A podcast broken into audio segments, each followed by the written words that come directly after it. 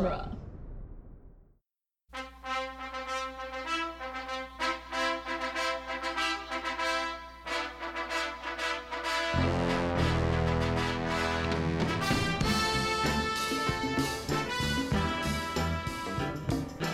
Hello and welcome to Rocky Minute.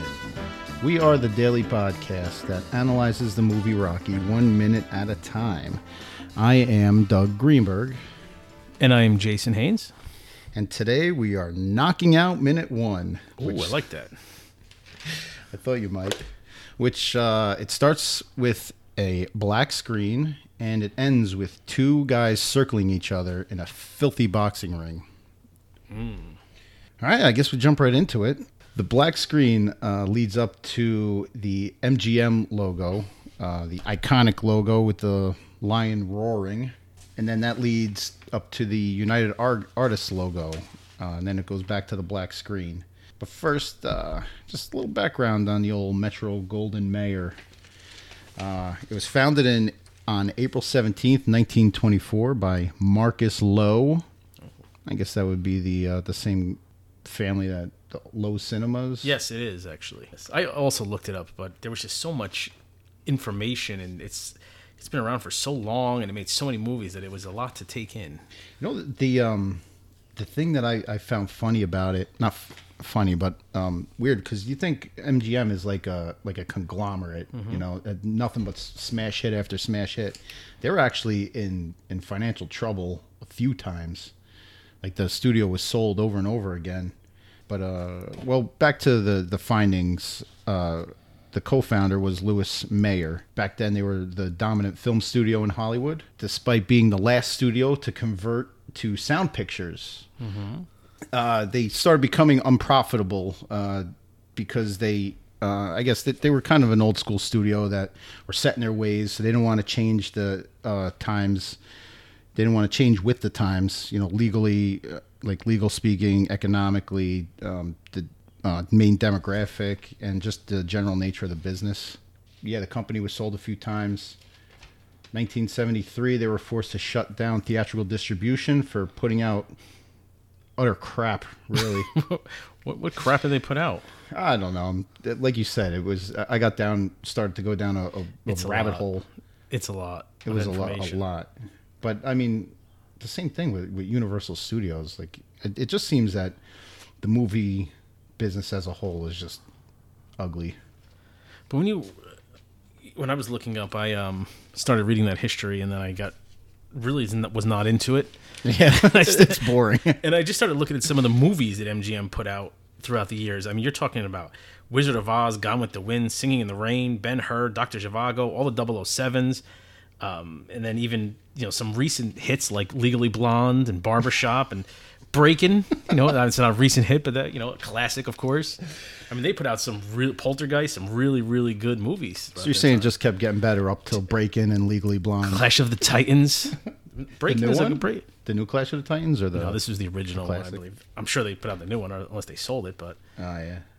Spaceballs, even It's some some really really good movies. But that was that was only after they sold it Right. because it. I, I guess it says in '73 they were forced to shut down. So.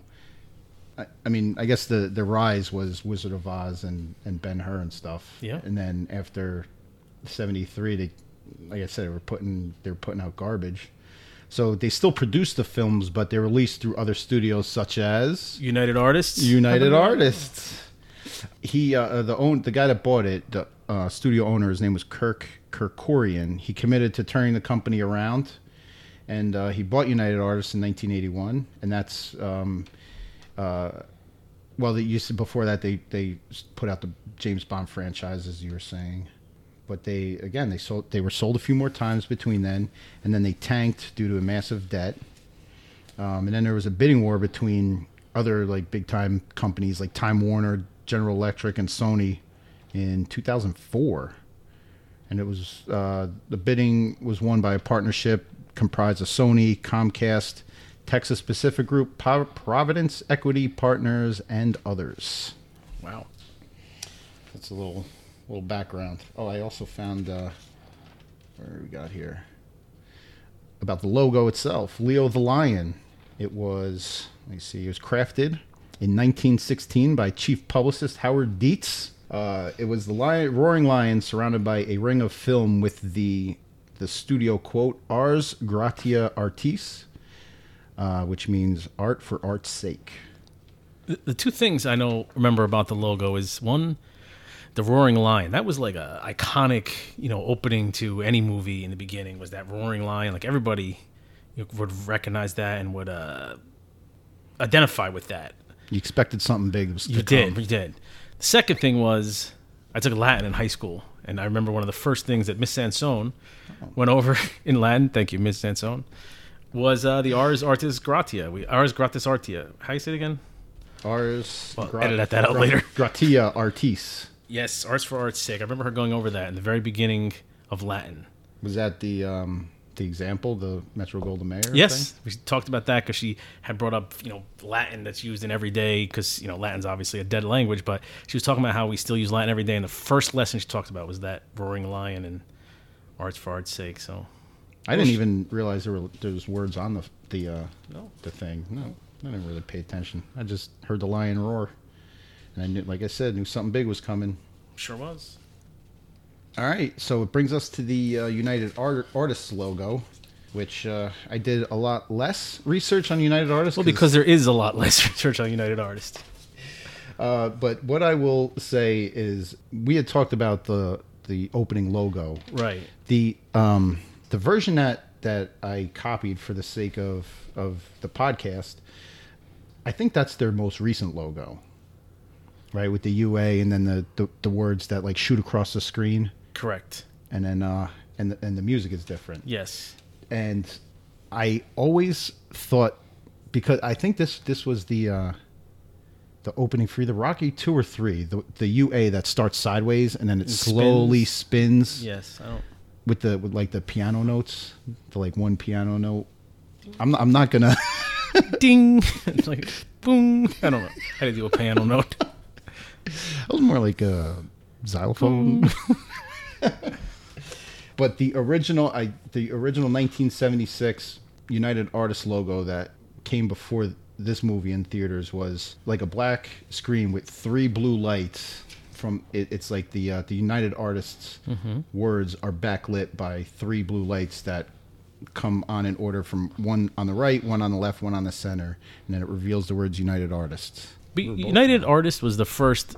Like when you see the Roaring Lion and the MGM thing, like you're watch, you know, you're when you're a kid and you put on, you know, it's eight o'clock, so you put on the movie station to see what's coming on. When the MGM logo comes up, you're like, well, this could be anything, you know. This this could be Doctor Zhivago, Clash of the Titans, Spaceball.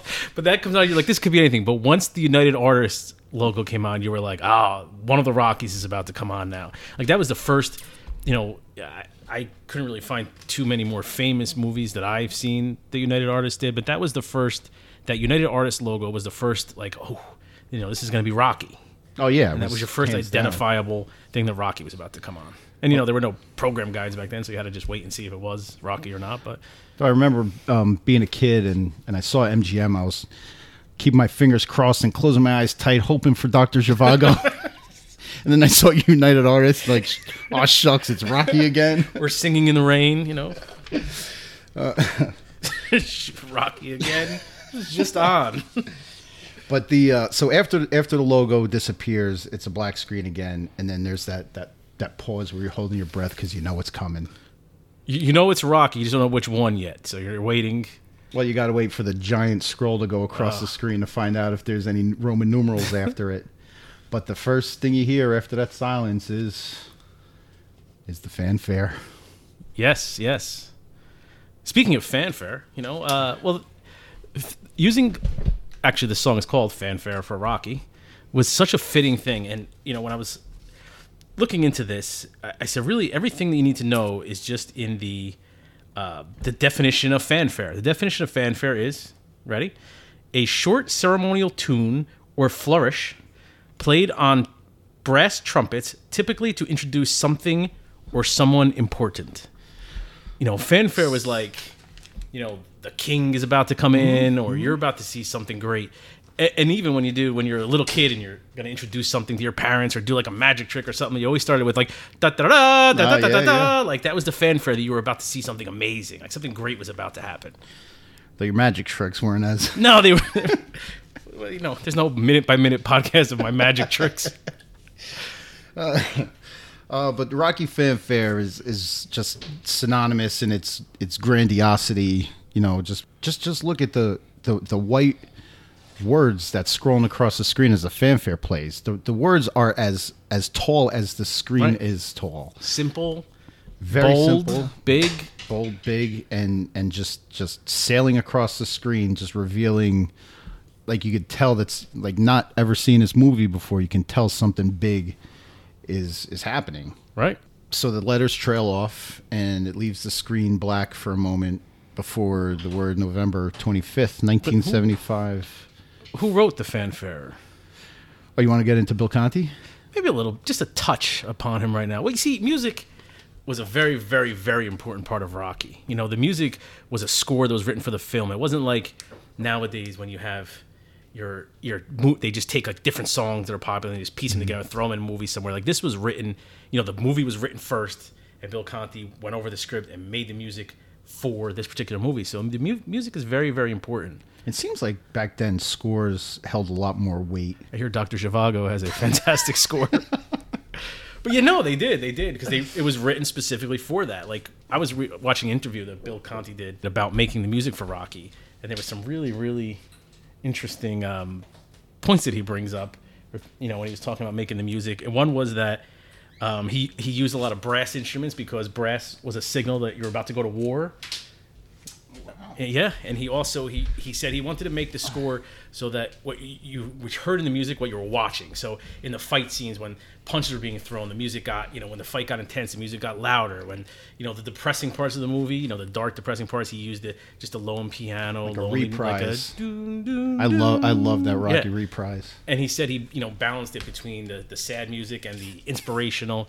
He also goes into great detail on how the music was created for the training montages, which, you know, we'll talk about when we get to them. Man, some that's a really, yeah, it's really interesting. We could probably do a whole podcast just on the music of Rocky with Bill Conti. yeah, I'm sure you could. I mean, you you, you having a music background yourself can appreciate it. Ooh, more I'm glad you brought that up. I was a, uh fantastic saxophone player in high school, and music was always important to me. So I'm gonna, you know, touch a lot upon the music of Rocky. So you notice scores like if, if there's a something to point out in eh, not just Rocky, just any movie that that's that's brilliantly written by by the composer, like you notice it. Right. And, and one other side note about Bill Conti is he, uh, in another fight movie, another great, great fighting movie, he uh, wrote the song "You're the Best," at, which uh, goes to in the fight scene of Karate Kid. The end of Karate, "You're the best around." Yeah, the tournament montage. he wrote yeah. that, and uh, that was actually sung by a guy named Joe Esposito. Joe Esposito sings "Hearts on Fire" in Rocky Four as well. So we've come full circle. Six degrees of separation between Rocky and Karate Kid. No kidding. Yes, I really want to sing "Hearts on Fire" right now, but we'll save that for a Rocky Four minute. Yeah, we'll give us a few years for that. So yeah, so the music is very. Did uh did he did he do the uh the rest of the score for Karate Kid or just wrote "You're the best"? Good I question. believe. I believe he just wrote that song. He wrote a lot of songs. You can. All right, so uh, so as the uh, letters Rocky trail off, it leaves the screen black for a moment before the words November twenty fifth, nineteen seventy five, Philadelphia comes up on screen.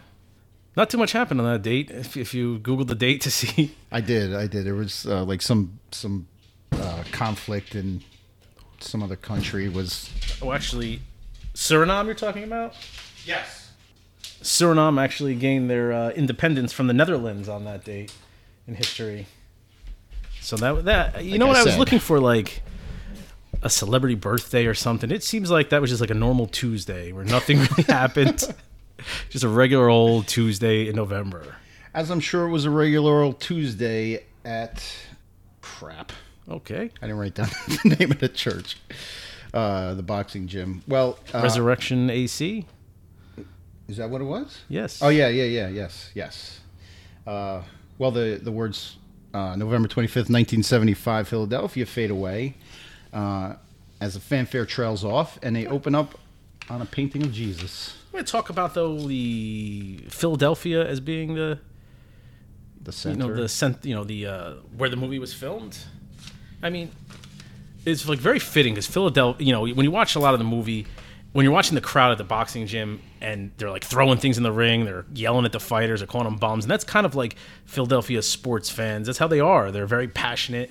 They're voice their opinion. That's that could be like a day of the Eagles game, throwing stuff on the field, yelling at the players. But it's a it's a passionate sports city. It's a middle class working city, and it was just like the perfect. I, I don't think they could have chosen a better um, city to film the movie in. Yeah, I think everybody like um, gut reaction is like New York, like centered Right. around New York. But I, I agree. I think Philadelphia is a perfect, perfect blue collar city for this for this type of of film. yeah, you were talking about Jesus. Yeah, well, I, uh, you know, as as um, you know, during his training montages and as we're moving around the city, we'll talk more about the landmarks and, and places they go and stuff. So, um, yeah, we'll we'll cover a lot of Philadelphia. Um, we have a painting of Jesus uh, looking down on two guys as the camera pans down to two fighters in a ring as one who uh, we come to know and love as Spider Rico delivers a devastating left hook into another fighter who comes to be Rocky, uh, his face. So you want to talk about the punch or Spider Rico? Well, you have something on Spider I do Rico? have Spider Rico. well, Spider Rico was played by an actor named Pedro Lovell, who was uh, a retired Argentinian boxer, and um, he. Uh, he had he was a really actually a really good up and coming boxer. He had nicknames of KO King, LA Bomber, One Punch, Jawbreaker. He was known for just knocking guys out. And then um, Terry Kruger in 1973 kno- um, knocked him unconscious, and he was unconscious for three minutes. And everybody thought, you know, his career was over. And he actually made a comeback and fought a nationally tele- televised fight against Ken Norton, who had some famous fights against Muhammad Ali. Who also has a connection to this film. Does he He was one of the actors um, auditioning for Apollo Creed. see that? See how we've come full, circle, once again? Again. But Ken Norton knocked him out in five rounds, and Spider Rico's or Pedro Lovell's career was over. and Norton went on to be in the Boxing Hall of Fame, and of course, he had a his son played football for the 49ers. Pedro Lovell's only other acting credit is restaurant patron in Rocky Balboa. I read that, but I've never seen Rocky Balboa, so I can't. Uh, I actually uh, when I didn't know that when I first saw Rocky Balboa, and uh, you know he refers to him as, as Spider Rico, and I was like, "Is that the?" sa- It didn't, I mean, it's obviously thirty years older, but uh, I says, "Can that be the same actor?" So I went back and looked, and those were his only two acting credits. So I, I mean, kind of weird to bring to bring Spider Rico back thirty years to just reprise his role, but I mean, you know, it's kind of like a bit of nostalgia for for the original movie fans. sure. See Spider Rico again. So Rocky, uh, after getting hit in the face, he ties up Spider Rico. You know, he just he just hugs him until they're separated by the ref. I think that's a fighting technique, right? When you're when you're Tired uh, and, yeah, trying to need buy some catch your- time, right? Get your act together. All right, and then the the ref separates the two fighters, and they slowly begin uh, to circle each other in the middle of the ring, which is, I mean, the ring the ring itself is not not the ring. Um, what do you call it? Resurrection Resurrection Gym? AC, Resurrection AC Resurrection Athletic, Athletic Club, Club. Gotcha. Um, which is actually in, in Los Angeles. yes, the actual gym, and it was uh, it was actually in Los Angeles, and it was bought by um, Oscar De La Hoya in uh, nineteen. I want to say nineteen. It was opened in 1924 as a boxing gym. It actually originally opened as a church, and then it converted to a boxing gym. And it was bought by Oscar De La Hoya in the 90s, where he made the Oscar De La Hoya Youth Center, trying to get troubled youths off the street and get them into uh, you know, athletics and boxing. Yeah. Commendable. Yep. Uh, in uh, the gym was in East Los Angeles, which um, I think we all learned from the film Born in East LA. Uh, starring Cheech Marin was a uh, Full circle once again. Connection between Cheech Marin and Rocky. so as the uh, the minute ends with the camera pulling out from the two fighters to like to reveal the uh, the gym itself, and you see it's just a smoky, dingy, Dark, yeah. yeah, like dark. There's only Crowds are rough, throwing peep things at the guys. just yeah, people smoking, people like moseying around. They said the, the garbage all over the place. People It's a yelling. Tuesday, you know. It's not even like a, like a Saturday night pay per view fight. This is like a Tuesday in Philadelphia. The fight is so, like the whole scene. Like you're to start off, you kind of already from the very beginning get a feel of what Rocky's all about. Just like he's a, you know, older guy. He's fighting in a dirty, dark gym, smoke filled gym on a Tuesday night. You know, the fight like they're both beat up. They're both you know, it's it, it's just a symbolic of this is where he's at in his life. You know, he's he's got he's working. You know, we find out later he has other jobs, but here he is like trying to make it as a boxer, trying to fight, and it's just, you know, he's older, but he's still just fighting in these little gyms, and it's just you know you got to really grasp, you know, what's going on in his life. Yeah, I think it's a great way to to introduce. I mean, at this point, we don't know who's who. We don't know what if either character is Rocky, let alone which one. But you definitely get a. It's a great way to open because you get a feel of just like the the blue collar nature of Right. of what what he's doing. And we find out later this week he got paid like forty dollars for that fight, and he's doing this a couple of times a week, just trying to make it by. Forty dollars for getting his face bashed in. Yeah, yeah, I agree. It's just, you know, they're both tired fighters, just trying to make it, Yeah. fighting for nothing. So we got. I mean, this is this is a very dense movie. You know, there's a lot, a lot of background, a lot. I mean, it's it's very visceral. Where just by seeing the stuff on screen, you can kind of touch it and feel it. You know, I, the way those guys look, I felt like that before. Like I, you know, there's days when, you know, I have a, a one year old at home, and it's kind of very similar how they look in that ring to like how my day goes when I'm watching him. Like we're both tired, we're sweaty. Sometimes I want to hug him, sometimes I want to punch him in the face. But when it's it's and when he sits in the corner at the end of the minute, he sits down, and he's just like. Well, I'm, this actually starts the next minute when he sits down. And he's like just beat up, and he just you know looks Exhausted. exhausted. Like that's how I feel right at the you know end of the day when my wife comes home and she's like the referee that separates us. And, you know, but that's everybody can can you know relate to that. Like you've all had days where that's how you felt. You're not a boxer, like whatever job you do, but you just feel like that sometimes. feel like you just got your ass kicked. you got day. your ass kicked all day and you have a helpless feeling. You're tired. The crowd's yelling at you. There's no crowd at our job, but okay. but right away, like in the first minute, you're like you get a feeling for what this is going to be about. Yeah, I mean, again, it goes back to like seeing it when you're a kid. You definitely you're not just watching a movie; you're you're, you're experiencing it. Right. because like there's there's highs and lows just like anybody's life so anybody can relate to this because everybody's had had a feeling of isolation a feeling of um, loneliness you know and that's a feeling of being, you know, an underdog, trying to accomplish something and trying to make something of your life. And when all odds are against but all what we're gonna learn is all you need is one opportunity to turn it all around. all right well with that said we'll, we'll see you tomorrow with minute two thanks for checking back in those of you that stuck with us and hopefully this is getting better and better all the time see you next time